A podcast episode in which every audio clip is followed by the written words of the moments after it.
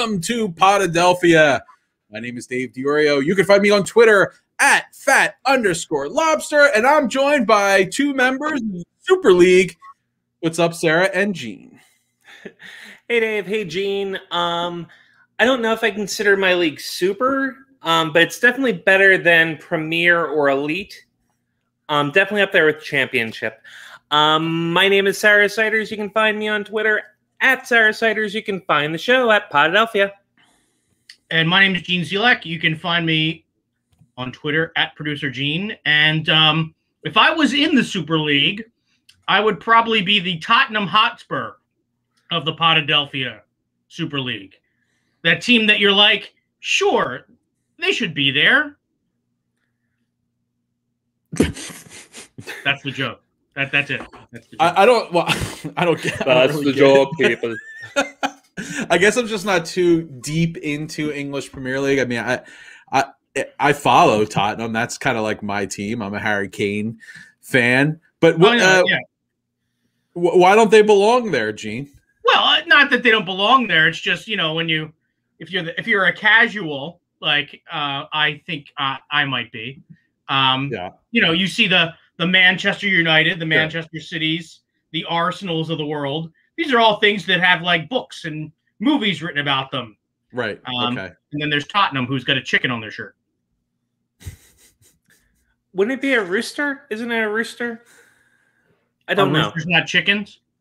Come, Uh, well, I mean, it, it depends how they feel inside, really. come on, Uh, on, you Spurs. Look, look, people are very passionate about this Super League. Um, but uh, like when I look at it, so all right, yeah, uh, the the story is there's like 16 um, soccer clubs and there are football clubs, and they all want to leave or they want to get together and they form a super league where they're just going to keep really the they're just going to eliminate any possibility of other teams uh, having notoriety or exposure in what what what is really the equivalent of the Champions League right now. I kind of basically Right. have that, and that's why people are upset because there's these there's these relegated clubs that get promoted, and, and sometimes you know uh, a, a club comes from from below and, and makes its way, and there's just no opportunity for that to happen under the uh, uh, under the structure of a Super League. Right, because basically with a Super League, you would kill off if they if that Super League leaves the Champions League tournament, you would basically kill off that tournament. It would no longer be relevant because all of the best teams would not be participating. Are in Super League, so they're So the idea being that sometimes if you are able to finish in a certain zone, each each regional league gets their own number of places in the Champions League. Some leagues get two, some get one, some Right. get four or five, depending on how big and impressive your league is. FIFA gives you more um, places. So uh, that also equates to a lot of extra money for the club. So if you make that tournament, you get to bring in a whole lot more rev- revenue. So if you're a club like Leeds or somebody else, for example, that goes on a really hot run, gets into that position where you would make the Champions League, um, then that becomes really important for your club. right. Um, so by killing that tournament off and taking that revenue away, you're you're really doing great damage to the entire system of league football. but let let me ask this: is it is the is the United States sports structure like I don't know, like let's look at Major League Baseball or whatever. Isn't it already Super League? Or, or, or the NBA isn't the NBA already Super League? Don't we just basically already have this structure pretty much everywhere else in the world? Well, I don't know about everywhere else in the world. Um, in, in the United States, it, what we have is franchises, so they don't have that independence of these clubs to make a decision. I don't think the Philadelphia Eagles can go, "Hey, us and the Toronto Argonauts are starting our own league. Who's coming with us?" Um, so I, I don't really know if there's a, a true comparable, but I guess they are like the the Super League in that they can keep people out, and it's a closed league, as they say.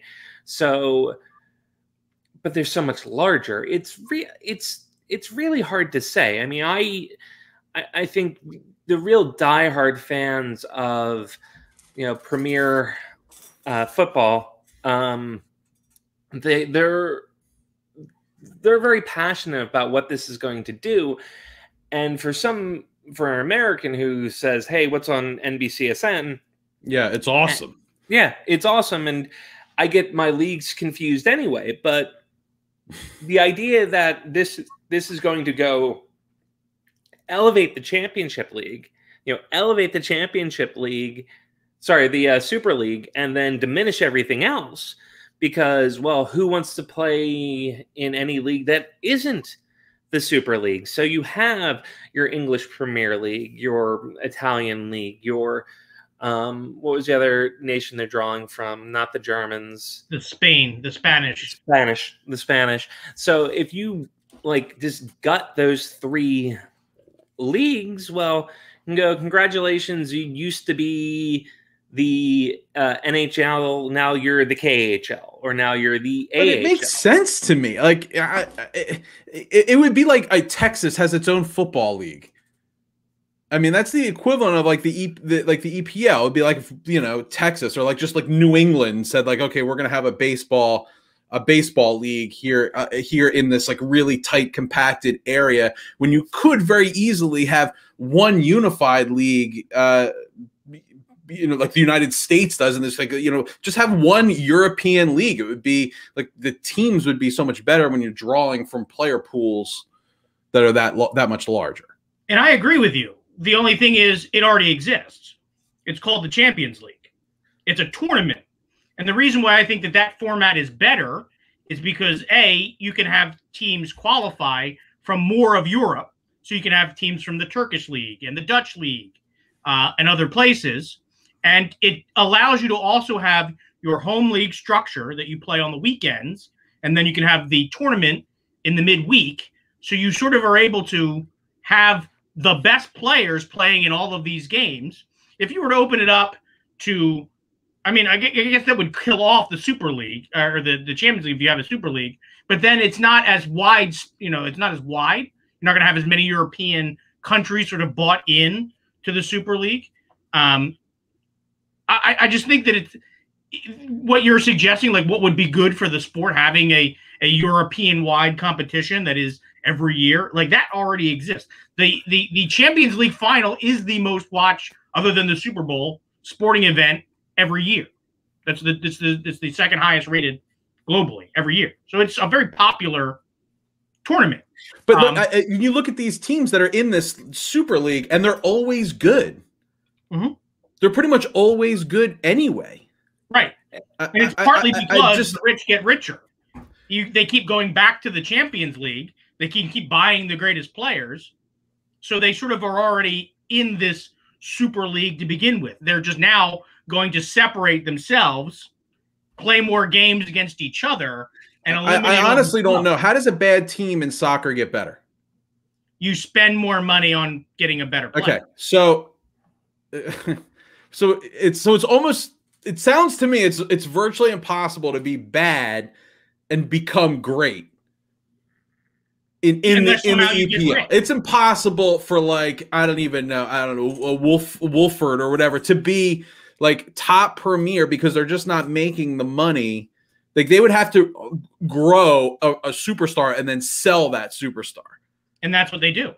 But that you but that's that's asset like you don't get to keep your superstar. Well, the idea is that when you achieve, as you go up in the leagues, you also get bigger fees from advertising as you're in the higher leagues. We don't have an equivalent here in the United States. Basically, it would be like if the bottom three in the National League dropped down and the top three AAA squads came up. But there's a rebuilding process when you have like the American system. of like you know you finish last, you get the first draft pick. That to me is like okay, it's a path for everyone to be successful with their own like wits. Like using your own wits, you can get out of the cellar and be you know not only like a flash in the pan one time winner you can you can be a consistent contender um you know if you play all of your cards right this just seems like yeah you can catch lightning in a bottle uh, maybe one season. But in order to sustain that, you like really can't unless you have endorsements and jersey sales and and I don't know TV. I don't know what I don't know how. Well, really, what it comes down to is these academies, like having the ability to attract a kid at 14 or 15 who is a regional phenom, who you've been able to scout and be able to take at an age that's, you know, very tender, you know, or or go into another country and sort of pluck them out of obscurity. Um, and uh, you know, maybe go off to Naboo and find a Padawan. Um, I was gonna make that joke, but I didn't want to interrupt you. But that's what you have to do. You have to find sort of the the young undiscovered, and you have to sort of bring them into your fold, bring And them up to the that 17s, 18s, 19 year olds. And How then did that turn out? and then doesn't. what? I'm not saying that this isn't, you know, it's it's just the difference between how European and it's it's sort of globally how how football soccer works versus what the American there is no draft for the premiership. There's no premiership draft day. All of these kids are all raised playing in these academies and then you sell them to each other. You loan them to each other. There's just so many people playing the game that they're able to fill these rosters the way that they do. Um, and that's why America, the NFL, keeps trying to make the you know American football a global game. They keep trying to do it. It just doesn't work. The model doesn't replicate other places. Um, for some reason, because everybody played soccer around the same time culturally, it just grew up this way, and it just was able to work because people were playing it everywhere in the world, sort of Well, except the United let's- States. let's talk uh, let's talk about a team that hey if if there was relegation uh, in major league baseball maybe we uh, wouldn't have gotten to see about 75 years of phillies baseball uh, so let's talk let's talk about the phillies who probably would have spent a majority of their uh, their their their existence in the minor leagues um, phillies had an interesting week this week uh, we got to say that the high point was Aaron Nola, right? Yeah. Uh, two two hit complete game shutout, first shutout of his career, first complete uh, first complete game of his career, first complete game shutout of his career. First Um, complete game, nine innings, because he had pitched a seven inning complete game last year oh yeah, in a doubleheader. But even Forgot he says it doesn't count. right. Uh, so I I don't know. I, I'm like the guy who I still don't believe in Aaron Nola. Really? Uh, apparently, I disagree because that was not a, a thought. That was a, a visceral reaction. How do you mean you don't believe in in Aaron Nola? Do you, you not believe he's a legit number one? Like, do you think he's No, I think he's half I think he's a one. okay? Uh, I think he's like a one B though. oh, and like he he he he is a top of the rotation pitcher. Obviously, he is our number one starter, right? We don't Yeah. have anyone better than Aaron Nola. Aaron Nola is our best pitcher. It's great. I just don't. I mean, like I know, like um, uh, like like baseball of America or whatever would say he's like the ninth best pitcher in baseball or something like that, and it's just like I don't. Maybe it's a consistency thing for me, and maybe I just don't feel like he's like day in and day out, like every fifth start, I know I'm gonna get seven innings, one or two runs, and the opposition's really gonna have a tough day. I, feel like he's not doing that throughout the whole season and and maybe he's having a few more down games than you would like you know a little more touchable games a little more human games where it's like okay he's gonna need a little you know some decent run support to win but when when Nola's pitching more times than not, I feel really damn comfortable. I feel you know excited for him to take the mound, and I still consider him a young pitcher. Before I was going to make that point, I think I think he might be getting out of that window. He's in his eighth year, I think. His eighth year, really? Yeah. Wow. Um. So okay. So he's older than I'm I'm giving credit for. Really like Um, his fourth or fifth, where he was considered the one or two in the rotation. But I think he's in his eighth his eighth year of major league service. Okay. Yeah. See, I was just thinking he had he had like found his groove, and you know, for the next half a decade, we should expect Aaron Nola consistent lockdown number one, you know, starter, number one pitcher. And, and I'm trying to really, uh, I'm trying to really put myself in the position of, you know, a Braves fan, a Mets fan, a Nationals fan. If I'm if my team's facing Nola, am I like, all right, this we're you know we're we're probably not going to win this game. And just check. And I feel that way when we play Degrom, when we play Scherzer. Not so much Fried. Uh, so you know, I know that I'm not really super terrified of Braves starting pitching.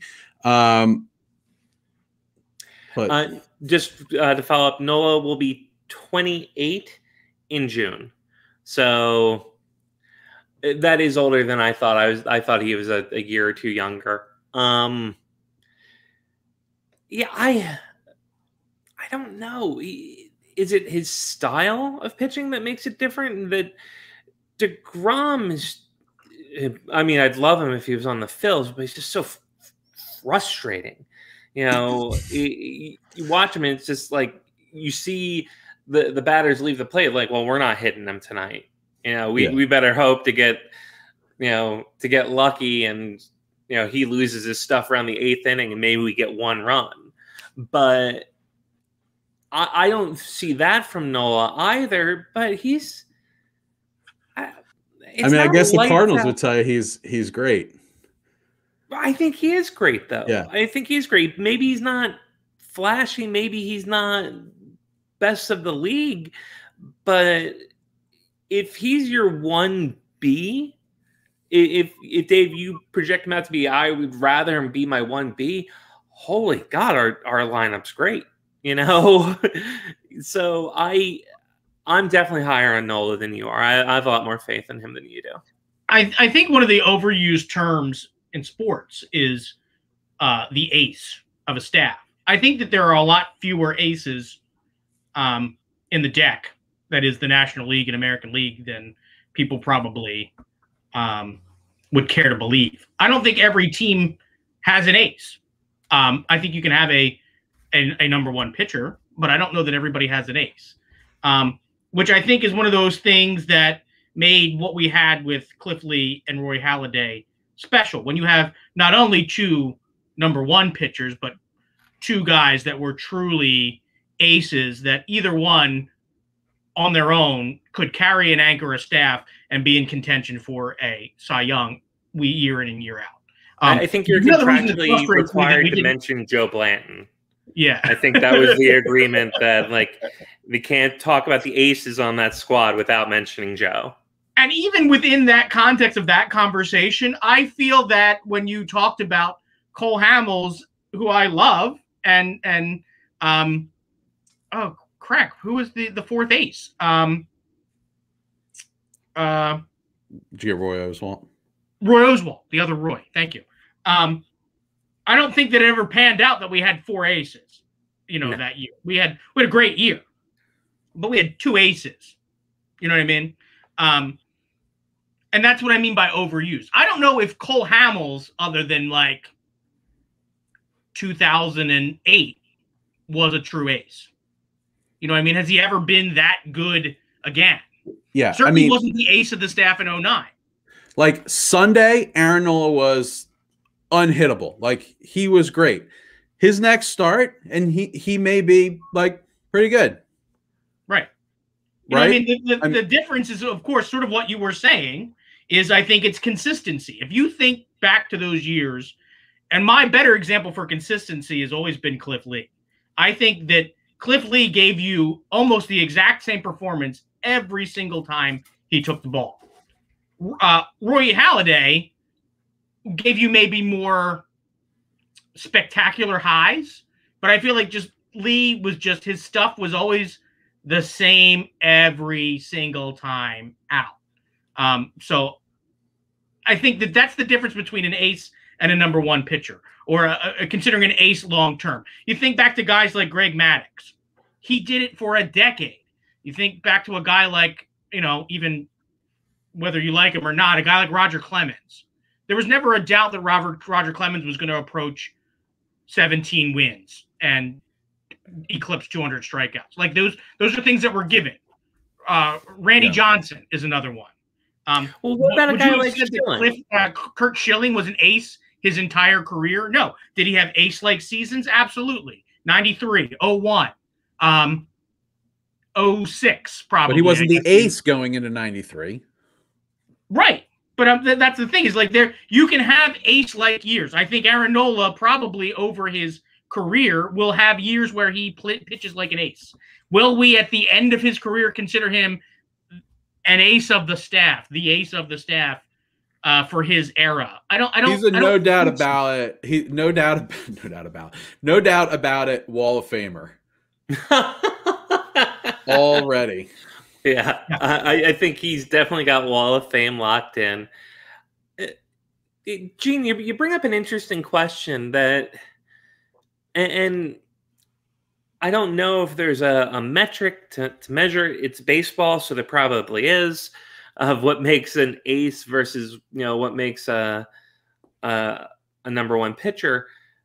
Uh, But you, you you did get me thinking there, especially you know going off of feelings or gut visceral reaction because that's half of it too the batters are going through that you know you mentioned randy johnson and think back to the all-star game where you know Kruk is you know afraid to face him you know because of what he can throw. And that's half the battle right there. If you got a guy afraid of your stuff you know not not literally being afraid of getting hit by the ball but but uh, going worried if he's in his head then that that's good for two strikes right there you know? Yeah, just knowing that you're you're at a disadvantage before you walk into the batter's box. That you're psychologically out of the at bat.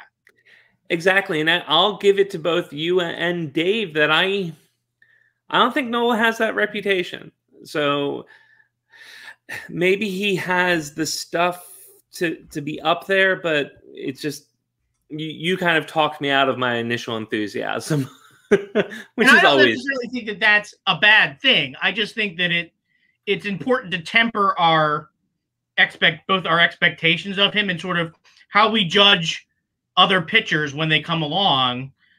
You know, having an ace is having something special, having something that's um, better than what the other guy has. And the the one of the statistics that I always think about, and I'm not going to know the exact numbers, but uh, there was a year in Steve Carlton's career where the Phillies lost a lot of games, but Steve Carlton, I think, won the Cy Young because he he accounted by for most of you know he won the majority of his starts and counted for a very high percentage of the team's total wins were in games that he pitched. Um, that to me is a guy who is a an ace. When you can have a season like that where your team is literal garbage, but you're so dominant from that position that you are able to be put your name in for the best award for that position and win the higher percentage of your, you know, a high percentage of your team's games. Um, that's Sure. that's an ace. Or, you know, and I think that there is also a difference between a guy who is an ace and a stopper. I think you can have guys that are stoppers. I think there was a guy, you know, there are guys that um, have short careers that might be stoppers for a year. I think of a guy like um, like Dwight Gooden. He was didn't have the long career like a Greg Maddux, but when he was at his peak, he was certainly what you would consider a stopper. You knew that when he was going to come up to in the rotation, you were probably going to end on a, a losing streak. Um, you know, I think with an ace, you also have to have that sort of longevity. Um, and Doc Gooden probably could have done it for longer if he didn't have his own demons that he battled. But, um, you know, uh, Fernando Valenzuela, same thing. Um, I think he stayed in the league longer, but really had that rookie campaign, and then I think people figured him out. Um, those are just two random uh, examples from my childhood um, that I can think of of guys that I remember leaving a mark on me. Um, so you know, I think aces are much more rare than I think every. I think a lot of baseball fans always consider their number one pitcher that's our ace. But I think if Mhm. you went to like the Marlins, I don't know if I'd call anybody on that staff an ace. And I would Do say the same thing about the Phillies right now. I don't know that I would call anybody on the Phillies staff right now an ace. Do you think they can win without an ace? Do you like? I mean, win game, sure, but like to be able to make it to the the playoffs and do a little damage. Do you think the Phillies can do that without an ace? Well, you I could question you- was Cole Hamels an ace in 2008? Yeah, no. Well, that's a Is that very where you're point. going? Um, I wish I could say I did. It just occurred to me now. I'm like, oh, I have such a great thought. I'm like, no, it was. Yeah, we were. Um, I mean, you certainly can. Um, I think that Cole Hamels was certainly pitching at a very, very high level in 2008. Would have been considered by far the best of the bunch of that starting. But you know, behind him, he had guys that were very good at not giving up, getting hurt too badly in games. Jerry J- Jamie Moyer was not known for getting completely lit up for being the soft tossing tossing left-hander that he was. Joe Blanton, same thing. These are not guys that you would want to say were number two caliber, but they were also guys that didn't get lit up. Even a guy like Kyle Kendrick back then, he was a guy that would give up three runs instead of five, for example. Yeah, I mean, uh, Cole Hamels' WAR in 2008 was 4.3. Just for some like perspective, Aaron Nola's WAR in 2018 was 10.2. Um, and that was a that was an extremely dominant year for Nola 2018. Um, and then of course in 2019 it drops down to 3.7.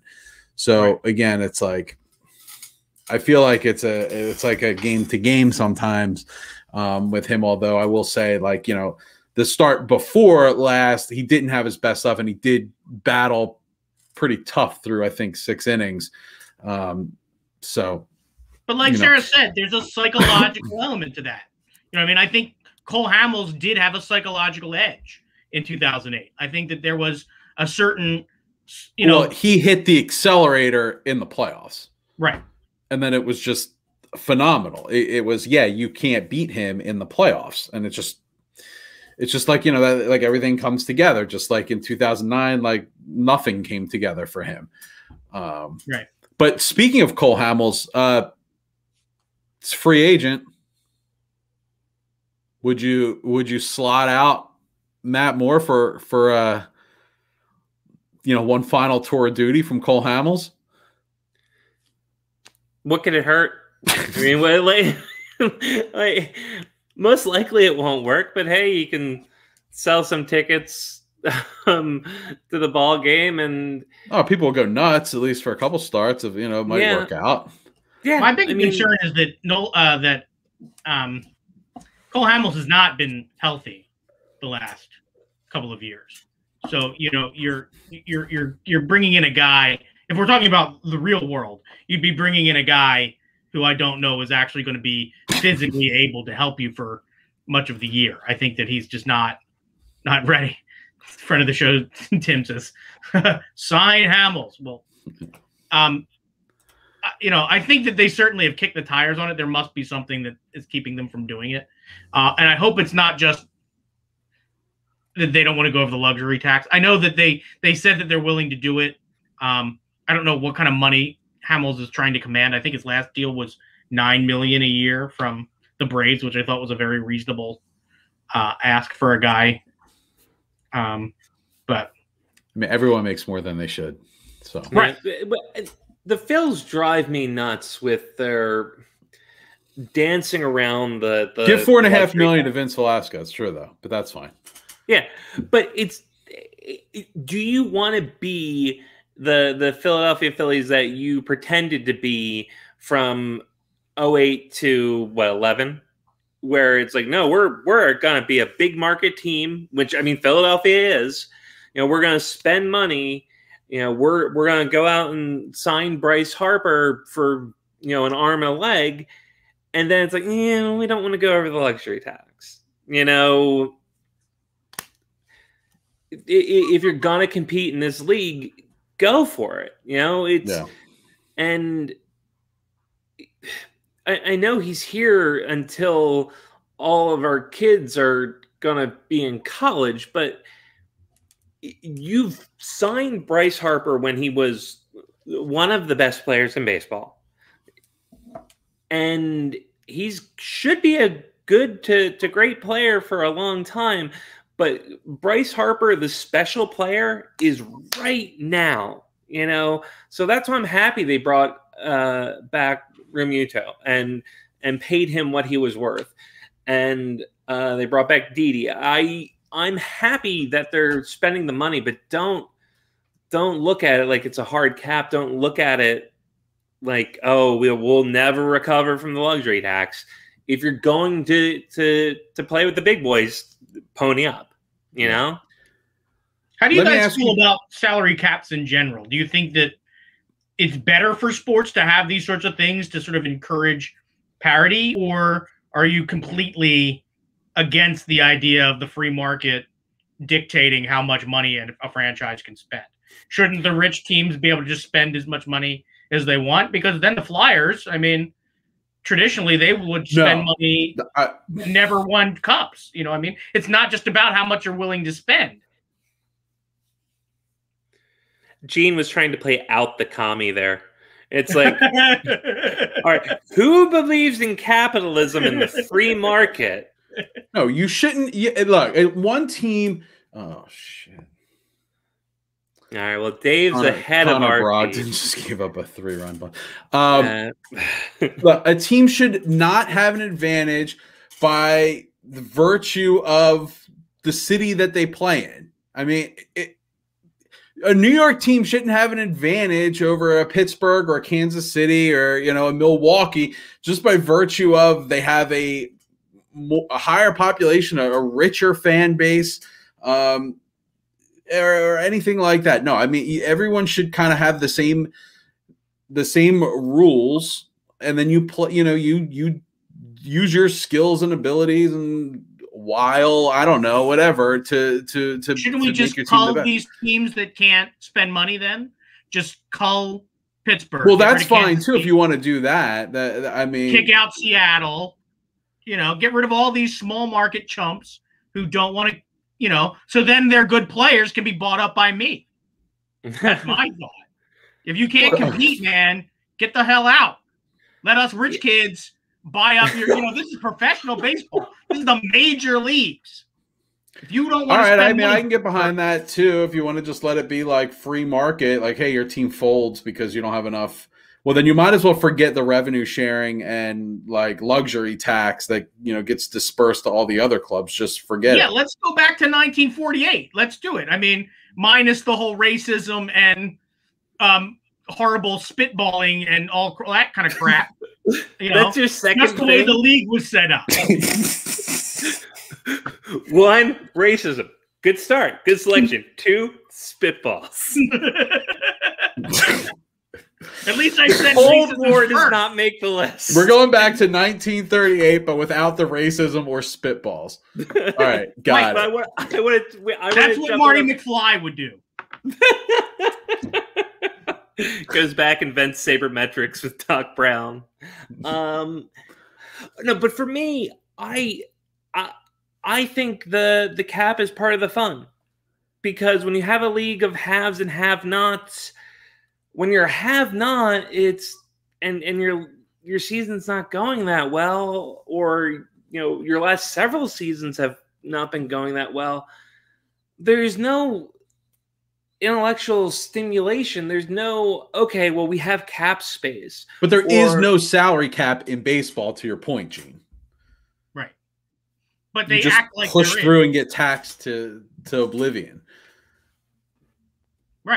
But I- that's the thing is like you're you're still dishing out punishment and But don't act like like Philly tax. would be some hot shit if there was no luxury tax. I, I don't know that that's true. I'm not saying Well, that we it wouldn't be the. I don't think we'd be the biggest, baddest monster on the block. No, no, we probably wouldn't. But you know, what I mean, I, I, I, I may be taking a bit of an extreme position on this issue. You- Shocking you- enough, but I think it is an interesting thought experiment. positions. this is street extreme, extreme. See, I'm wearing Macho Row today, so I feel like I've got like the juice pulsing through me because I got I- I Dykstra love on it. my shirt. yeah, You're yeah, all I roided up and Um, oh, pay me my money. can I not to not to uh, turn the conversation too much, but can I ask um, the two of you uh, which of these players you hate the most? Uh, Roman Quinn, Mickey Moniak, uh, or Adam Haseley? Which who is your ding, marry, kill? Uh, Roman Quinn, uh, Adam Haseley, and Mickey Moniak. Wow. Uh, kill. we haven't done a Mickey ding, marry, kill in a while, so Kill Mickey Moniak. okay. Ding Quinn because I like his foot speed. Yeah. And It is hot. where, where's Foot he speed does it for you. What's that? And, And then- Marry Haseley. Marry Haseley? I guess That's the right answer, actually. I think. Uh, yeah. your surprise is very much appreciated. I, I think I I think I would kill Roman Quinn because like my God, like for a guy who I've wanted to root for since the minute I heard he was going to be playing in the big leagues, he has done everything he possibly can to not just win this job. You know what I mean? Like he's had so many opportunities to just be the center fielder of this team.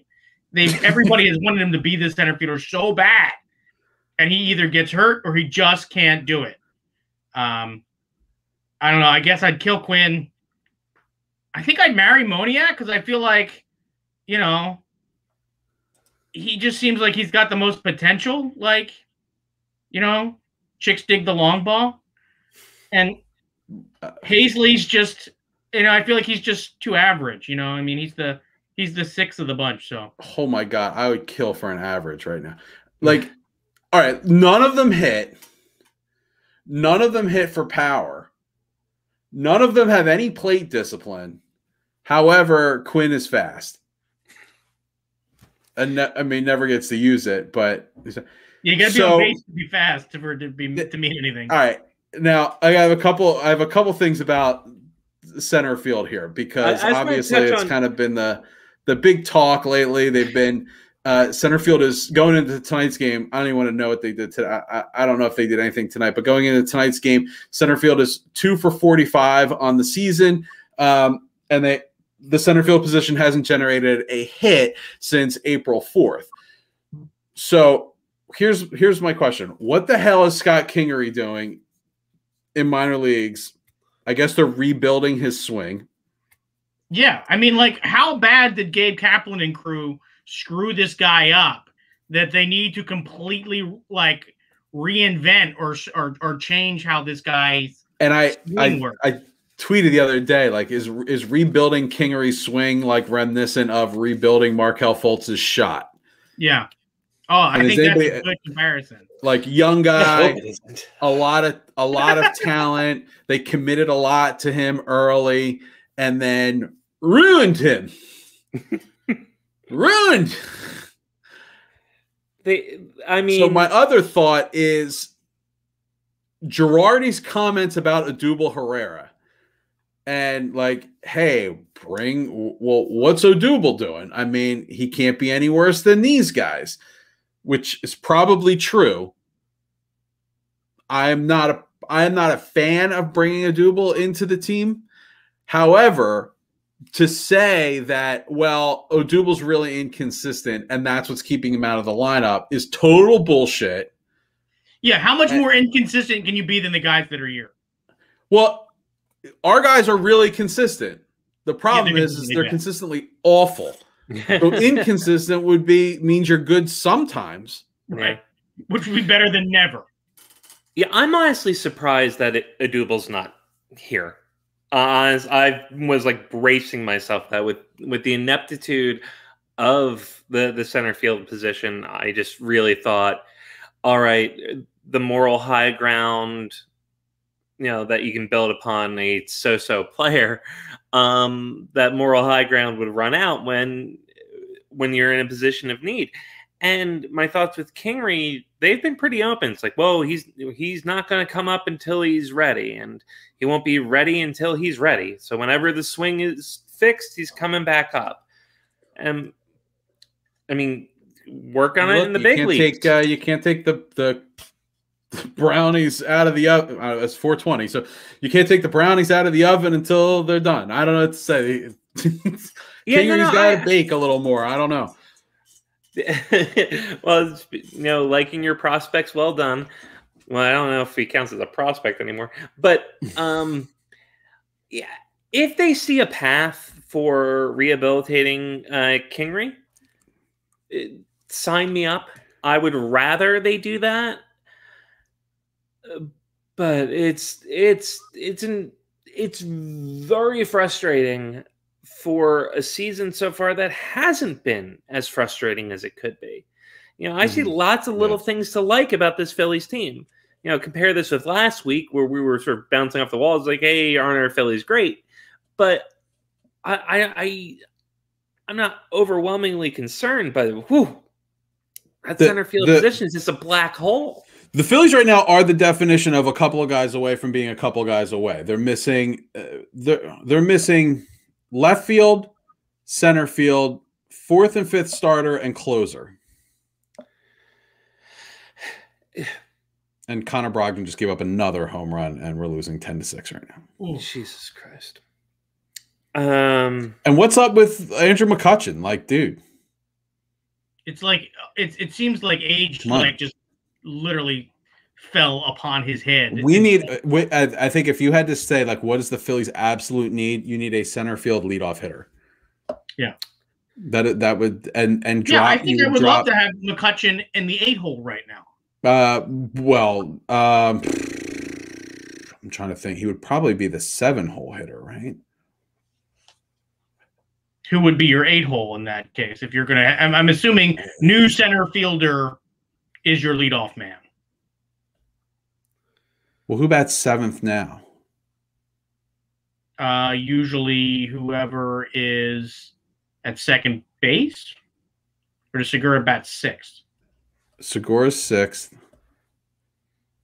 Then it no, isn't Didi six? No, Didi six. Yeah, so it's Segura.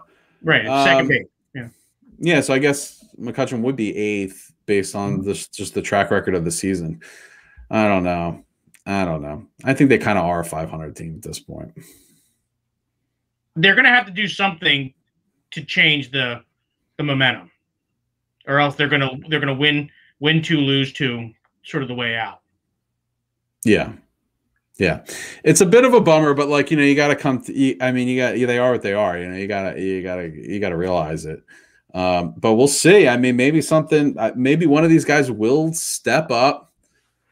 Maybe we'll make a move. You know, I don't know what kind of um, resources we have to make a big move, but mm, I don't know. It's like you miss on that draft. Like if Moniak's not the dude, again, it's like scouting, just kills us. Uh, our scouting is terrible. Anyway, hey Gene, we're Riverboat. I don't know why this has anything to do with my my gambling addiction. All things do, Gene. That's one of the first steps that you're gonna have to tackle here. I just need to admit that. Yes. Riverboat Gene has a, a game for us to play. It's not This really is sort of a uh, more of a long term project, like I think most things in baseball are. Um, so I've come up with sort of a um, just a, a a thought experiment, sort of for the show. Uh, and what I want to do is build a Phillies team with the best possible player, in my opinion, or our opinion. Okay. But I've put some restrictions to eliminate some of the more obvious choices from this roster. So I'm sort of calling it the sillies because doing putting these sort of restrictions on on what you're doing is is silly. Um, but I still think it might be fun. So here is the object of the game. So what we want to what we want to do is over the course of the next several months, it, it, it may take unless we start doubling up. Okay. Um, each I'm week, so happy I committed to this without knowing the details. Go on. each week we're going to choose a position on the on the roster.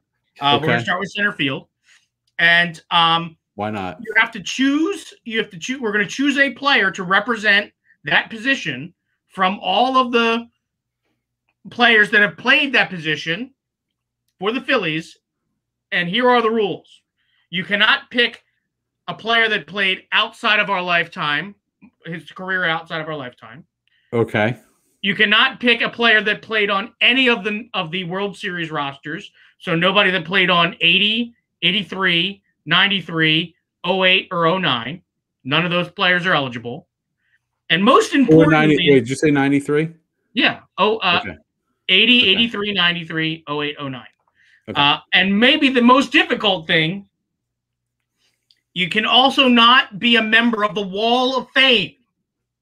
If you're on the Wall of Fame, even if you were crap, and you know, even if your teams were crap, Mike Lieberthal, um, you cannot Mhm. represent your position as a silly. Is there is there a list of the Wall of Fame uh, people? I did look up the Wall of Fame. That's that how I feel- knew. oh, there- Mike so it, was up it there. exists somewhere. All right. Yeah. I imagine it's constantly scrolling like credits as names keep being added to it. Who boy, this is gonna be a god awful team, Gene. the hope is that it's not god awful, just sort of awful. Okay. The hope is it could ma- it could make the playoffs in a down year, like a down year across the league. yeah, Okay. All right. it could beat some other teams' all-time scrub squads.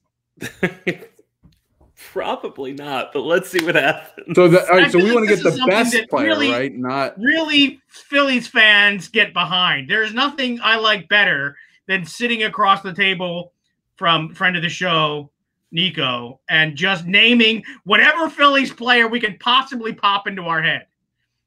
Because he always finds a way to come up with a name that's like, holy crap, I forgot that guy played for the Phillies. Every time. Yeah, this is a bit of a Nico special. He he would Yeah. absolutely uh eat this game up, but Yeah. oh boy, there are some really, really bad baseball teams we're gonna be picking not even the best players from because they're all on the wall of fame. But I'm I'm Right. interested to see what you did, Gene. so to start it off, and I think this is maybe how we'll how we'll do it. I I am going to bring the nominees to center field for center field to the group, and then I think sort of like the way they pick saints or popes, um, we should do it by acclaim. So I have the the chimney ready. So when we want to acclaim the the center fielder, I'll let the red smoke go up. Okay. The If we, do- if we sacrilege decide we're not ready, really it'll, be, it. it'll be the powder blue smoke. well. Okay. Welcome to the College of Cardinals. Okay. Yeah. So, it's baseball heaven at the College of Cardinals. Oh my god. Uh, All right. Go so, ahead. All right. Here Go we go. ahead, Gene. Who are the candidates for center field? So I, I had I had five, but it was some of it was just absurd. So I've narrowed it You down to five. yeah. So I narrowed it down to three. Basically, there were five guys that qualified. I think six. Um. So I've narrowed it down to three, who I think are legit possibilities for various reasons. All right, can I can I give you who who I thought you were gonna like? Because I I misunderstood the directions. I thought there was gonna be uh, nom. We are gonna have to bring nominees. So Okay. can I can I put mine in there? Sure. And if if we agree, well, that'll be the first nominee.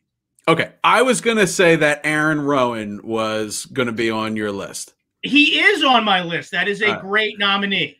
Uh, Okay. And I will tell you, it was between two guys that I was going to nominate as sort of the really good player, fan favorite, only around for a short period of time guy. Do you know who the other one was? Same time period. Well, the other guy that I was thinking like in my head would, would be Doug Glanville.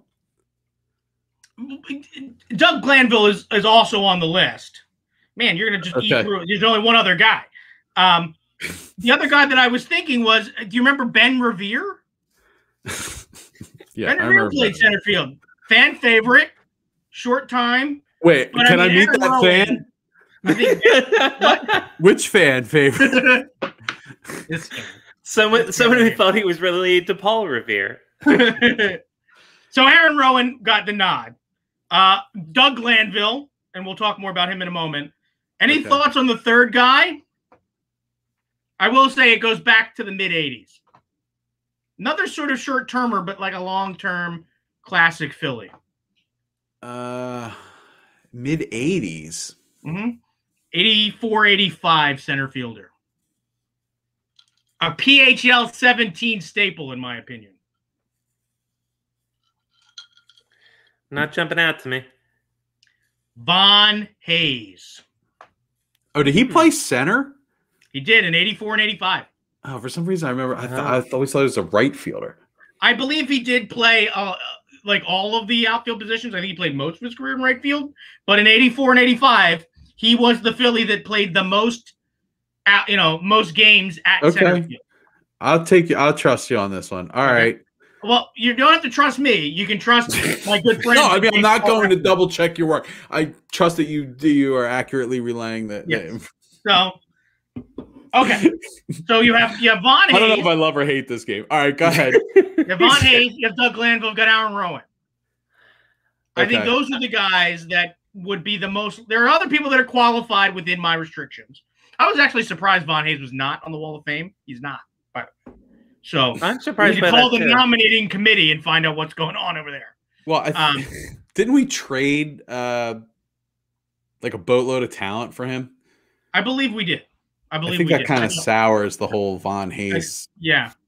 Von Hayes was a, it was, was a very good player. I got to be I was a young with lad. Uh, My I don't knock really- against Von Hayes is that I remember him more like as like the same way you remember a lot of things from early in your childhood. Um, what did what did Princess Leia say in Return of the Jedi? It's it's mostly just feelings. It's most I don't really remember what Von Hayes looked like, but I got feelings. I remember feelings about Von Hayes. I remember being But happy Von when Hayes he had- Yep. Von we Hayes traded had five warm guys for. Von Hayes, so Ooh, including Manny Trillo. So that's not worth it. yep. There you go. Tim Tim Tim got it. The five for one for Von Hayes. Right there you go. Thanks, Tim. Um, all right. So what do we just say? Who who you, like who you throwing your support behind? so right like who so uh, you know i have a i have an opinion if i need to sort of weigh it in if the two of you sort of sort of split um i will say that one of the people on this list is one of my all-time all-time favorite players and i unfortunately since the two of you have spent a lot of time with me you probably know which one of those is one of my all-time all-time favorite favorite players Are we You- including Doug Glanville's television work? I I think you can you can you can include uh, you can also include what he what, what his his his thesis. I think he had a classic thesis on what what you know on, on baseball. Um, Whatever whatever you need to do to to make your mind up. All right. I I, I just want to go just so we can move on. Uh,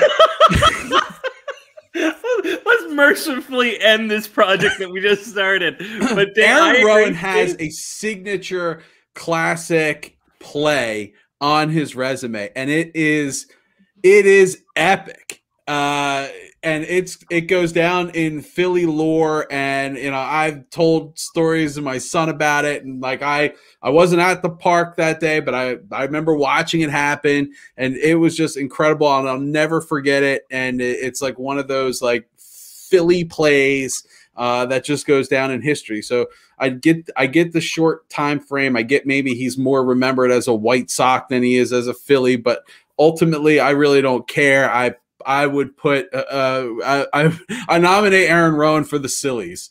I, I second that nomination. I still don't like the sillies, but we're going with it. Um, I, Doug Glanville was just extraordinarily competent. Um, you know, it seems like a great guy to have around the the the club, but no, Aaron Rowand. Um, I think it's just a better player. Had uh, a more memorable moment for the Phillies, and and Dave, you had mentioned like you weren't at the the ballpark for it, and I wasn't either. But man, do I feel like I was. I, I just how often that scene was replayed. I watched it live, and just it was on a loop for like three months. It was just this embodiment of what Philadelphia wants out of a player. So, um, yeah, I second the the nomination for uh, for Aaron Rowand. and uh, it, it's it's not. I, I don't want to argue against that because I, I I tend to agree with everything that you guys said. Um, I, I love anybody that's going to be willing to literally run through a wall. There hasn't been a time since it happened that I haven't walked into Citizens Bank Park and looked down at that fence and been like, man, that that's the spot. You know, I mean, I I sort of feel like if I ever got the chance to walk out the center field, I'd want to sort of like lay hands on that part of the fence and be like, you know, this is where Aaron Rowand literally bled for for the team against. Believe it happened against the Mets. I think is also what makes it uh, even more special. Um, so I have absolutely no argument against making Aaron Rowand the center fielder of the Sillies. Now, I will say one of the other caveats for this team is that of the nominations, when we when we when we need to to, to put together a bench, um, it's it's okay to bring one of these guys back. So Doug Glanville, Von Hayes, don't give up hope. You might be able to sneak onto the bench. Awesome, Gene. Thank But- you. But Doug Glanville is one of my favorite all-time players, partly because uh, I saw him do two of my favorite things in a baseball game live when I was a kid. I saw him once hit a ground rule double. I love a good ground rule double, Wow. High and I once saw him hit a nut in the park home run. Okay. Nice. All right. Um, well, so we're get- we're we're getting uh, getting uh, late here. Um, so, Gene, uh, once you uh, once you lay hands, uh, make sure you wash them before you go to the penalty box. Thank you. Thank you. Because when you lay hands on something, you have to watch them before you go to a penalty box. Um, but Dave, I'll throw it right back to you because I don't want you to have to follow whatever Gene's doing this week.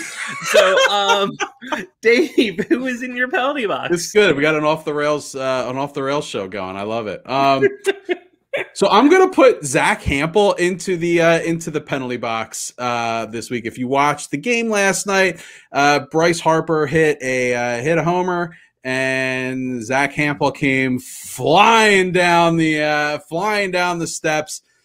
Really ate it pretty hard, uh, wiping out, trying to get, I believe, his 67th home run ball that he's ever um, retrieved. And look, uh, uh, do you guys know who Zack Hample is? Just that he's the guy that does stupid shit for home run balls. Yeah, and I mean, he does like a pretty lot of like charity work and stuff too. It's just like I can't, I cannot abide by a grown ass man, uh, ru- running around like that for a baseball. I, I just I don't. I don't know. He's got a glove. He's yeah. I, I, he's camping out for these things. He's making YouTube videos about catching them. It's just I don't know. To me, it's like super lame. Um, and like you're really like how like, what's the like wh- how many more do you want? And there's so many fans out there that would love to have the experience of either catching a home run ball or uh, you know I don't know getting a home run ball tossed to them or, or having the opportunity. I would love to catch a home run ball to give it to someone. Like I Right. you know you get a home run ball. It's like yeah I got it. All right. It's like where's the kid? Like whoop here you Right. go. Yeah. You know whatever. Um, That's the highlight No. I want on Sports Center. It's a Yeah. little it's a little it's a little lame that that's your shtick. I don't know. For so for that, I'm putting Zach Campbell not only for the uh, the home run routine, but just really for the epic wipeout on uh, on television last night. All right, Zack Hample for running after relatively obscure home run balls in lieu of a personality. We're happy you bit it. Now bite a five minute major for being a thief of joy. Uh, Gene, Gene, who is in your penalty box this evening? Me, I'm in the penalty box this evening. Oh my god! We're Go so- on. I don't know if you've ever done this, but I did this last night.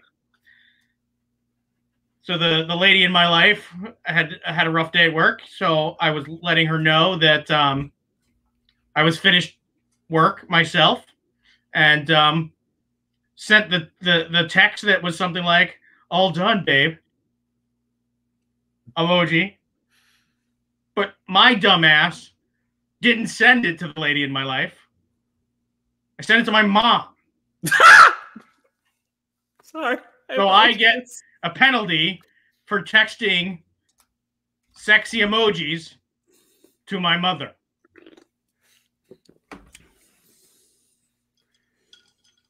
Gene, uh, Gene, was an eggplant involved in this in this emoji string or nah? No, no. Just like the kissy face and the uh the red heart, you know. No Could've eggplant, no peaches. Could it? Could No have been peach, no peach eggplant. Um, No, j- uh, water droplets no. situation. Okay, I'm just trying to gauge how terrible this event actually was. Right, no, not no, I don't think I need like a 10 minute misconduct, but Yeah, no, Gene. Um, so your penalty, I I always knew you were complex. I just didn't know it was an edible complex. um, Gene, you're getting a double minor for texting your mom inappropriate emojis. Double minor for texting the wrong person inappropriate emojis.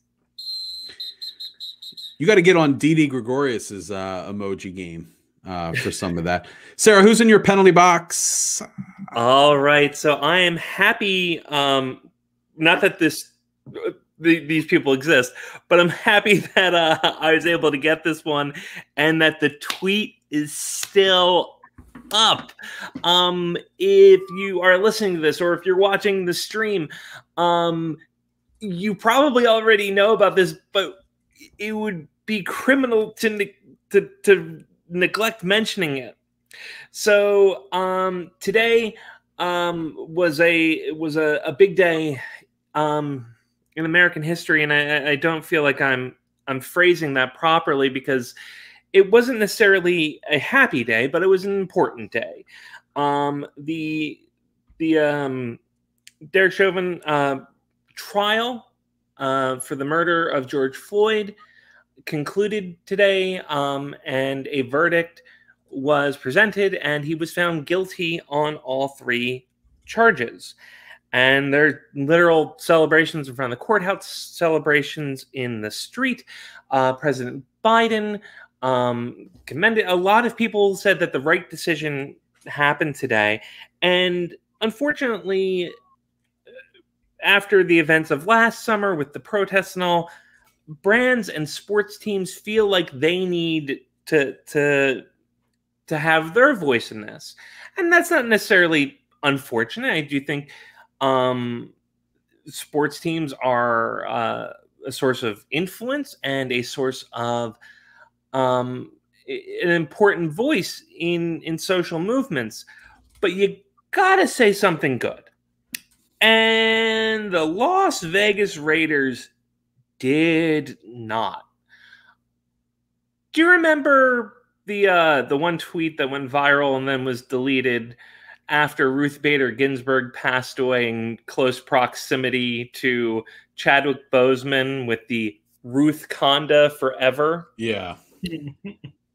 This is like a much more serious version of that. The Los Angeles, sorry, the Las Vegas Raiders wrote, I can breathe. 42021.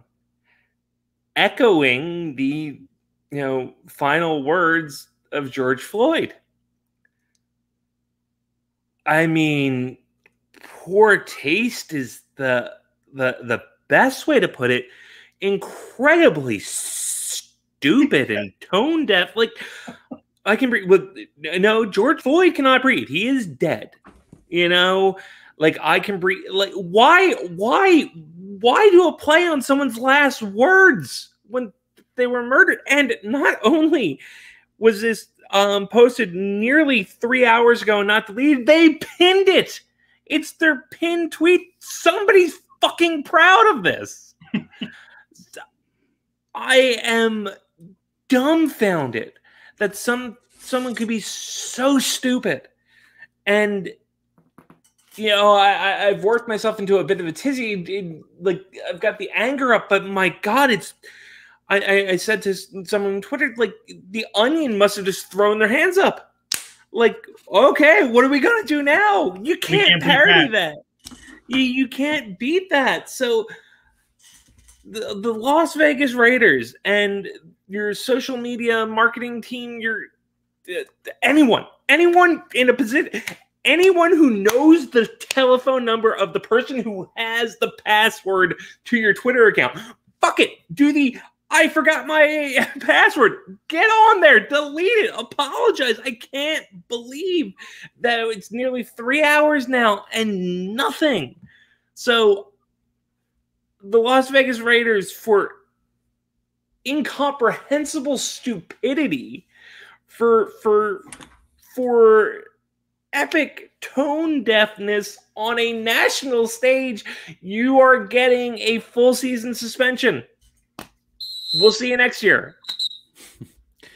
All right, that is all the time we have for today. If you haven't done so already, please remember to rate, review, and subscribe to the show on iTunes or wherever you get your podcast. Also, check us out on social media Facebook, Twitter, and Instagram. Just search Podadelphia. Uh, also, check out the Painted Lines Network on uh, on YouTube or, wherever you, you absorb your content on social media for wall to wall Philly sports coverage. Uh, Eagles, Flyers, Sixers, gambling, the whole the whole nine yards. They got it all. Also, if you have any more time in your podcast listening day, be sure be sure to check out the whip around uh, for all the week's weird news. Uh, we'll be back next Tuesday talking more Phillies. Um, we'll get some more uh, Sixers Sixers talk in and. Um, a merciful ending to the uh, to the Flyer season, maybe. And uh, Eagles draft is coming up as well, so we'll have plenty to talk about next Tuesday. Uh, until we meet again, have a great day at work, everybody. We are at it here. I gotta get the video.